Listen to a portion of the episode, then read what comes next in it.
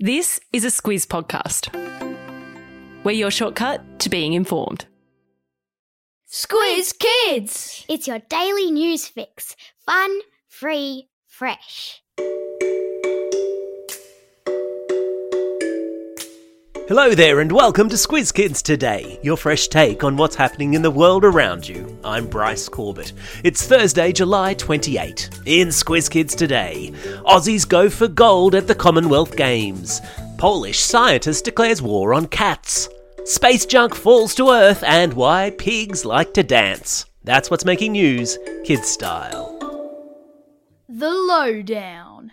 On your marks, get set, and it's a go for the Commonwealth Games.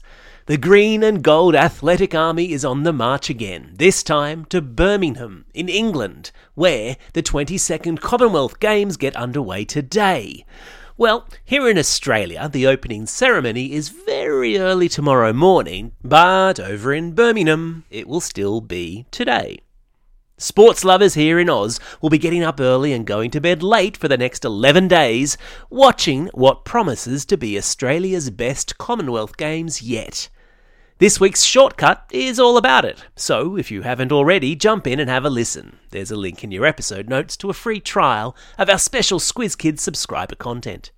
What makes the Commonwealth Games different from any other international sporting events is that para sports are integrated. That means that athletes with disabilities are competing at the same games and at the same times as able bodied athletes. So, if you have a ticket to, say, the swimming on day one, you'll be watching the able bodied and para swimmers. And every medal won by a para athlete counts towards their country's overall total, which is great for Australia because we have para athletes like Ellie Cole in the pool, Madison de Rosario on the track, cyclist Jess Gallagher, powerlifters Hani Watson and Ben Wright, and many, many more. The Aussie team's motto for these games is bold in gold. At the last games, our team of 469 athletes won a total of 198 medals, including 80 gold medals. Let's see what the Aussie team can do now in Birmingham.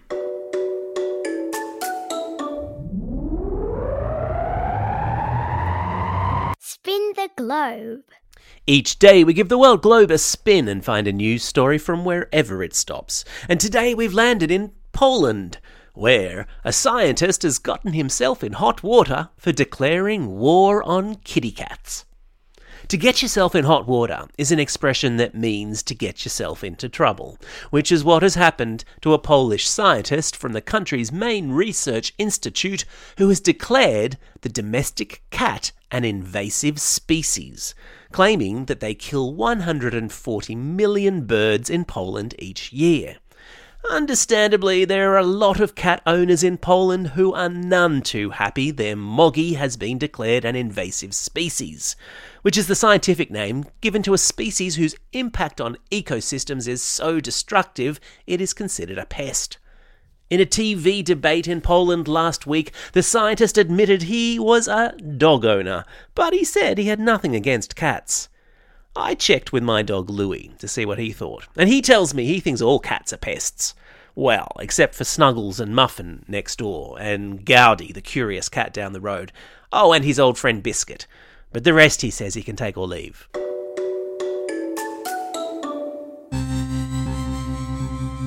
Spaced out. If you've got a bike helmet lying around, you might want to have it handy next week, as large chunks of rocket ship could be crashing to Earth. On Monday, China sent a rocket into space carrying a module of the space station it is building up above our heads. Now that the rocket has done its job and plonked the bit of space station into orbit, it's been left to fall back down to Earth. That's 20 tons worth of rocket we're talking about, making its way back down here to Earth. Now, the average rhinoceros weighs half a ton. So, 20 tons of rocket falling to Earth is roughly the equivalent of 40 rhinos falling from the sky, which, when you think about it like that, is kind of terrifying.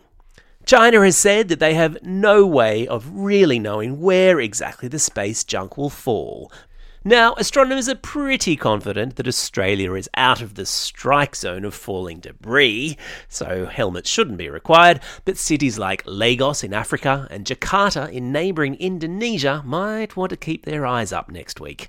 Fingers crossed no one gets hurt. Animal Kingdom. Pigs like to dance. And in the same way that pop music makes us move and groove while lullabies soothe us and send us to sleep, it's exactly the same with pigs. At least, that's the findings of a pig farmer in Belgium, who noticed when he played upbeat music to his pigs, they wagged their tails, danced around, and generally seemed happier.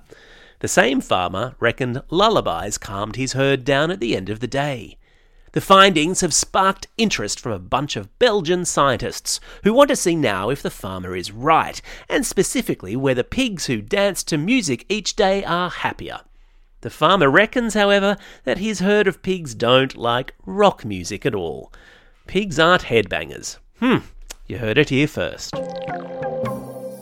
Now, before we jump into this quiz, a quick message from the Australian Olympic Committee, who are making a digital time capsule of kids who dream of being part of the Brisbane 2032 Olympic and Paralympic Games.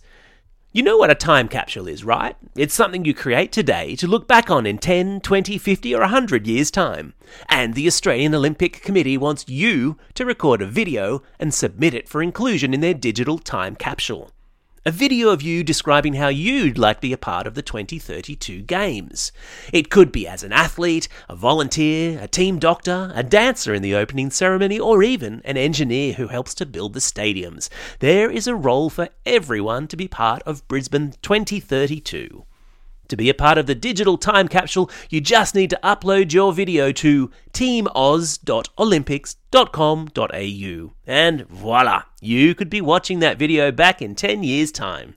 And kids, don't forget to dream big. I've stuck a link to the time capsule in today's episode notes. Time for the quiz. This is the part of the podcast where you get to test how well you've been listening. Question number one In which city in England will the Commonwealth Games take place? Yeah, that's right, it's Birmingham. Question number two Which country owns the rocket that's expected to crash to Earth next week? Yeah, you got it, it's China. Question number three In which European country has a farmer discovered that pigs like to dance? Yeah, that's right, it's Belgium.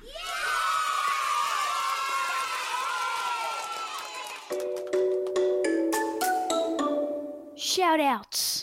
It's July 28, an historic day for Australian television as the last ever episode of the long running soap opera Neighbours goes to air. It's all happening tonight on Channel 10. Expect to see the likes of Margot Robbie, Kylie Minogue, and Delta Goodrem, all former Neighbours stars, making a special appearance tonight. It's also a special day for these Squiz kids celebrating a birthday today. Ben from Ashmore, Tate from Blacktown, and Caleb from Craigburn. And a belated birthday shout out goes to Lucy, who's also from Craigburn.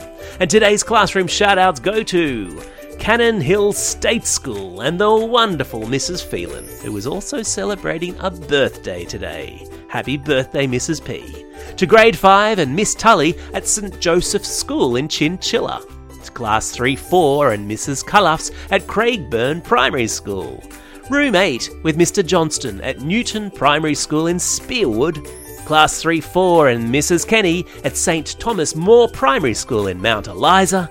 And finally, a shout out to all the Grade 2 students at Redham House in Sydney.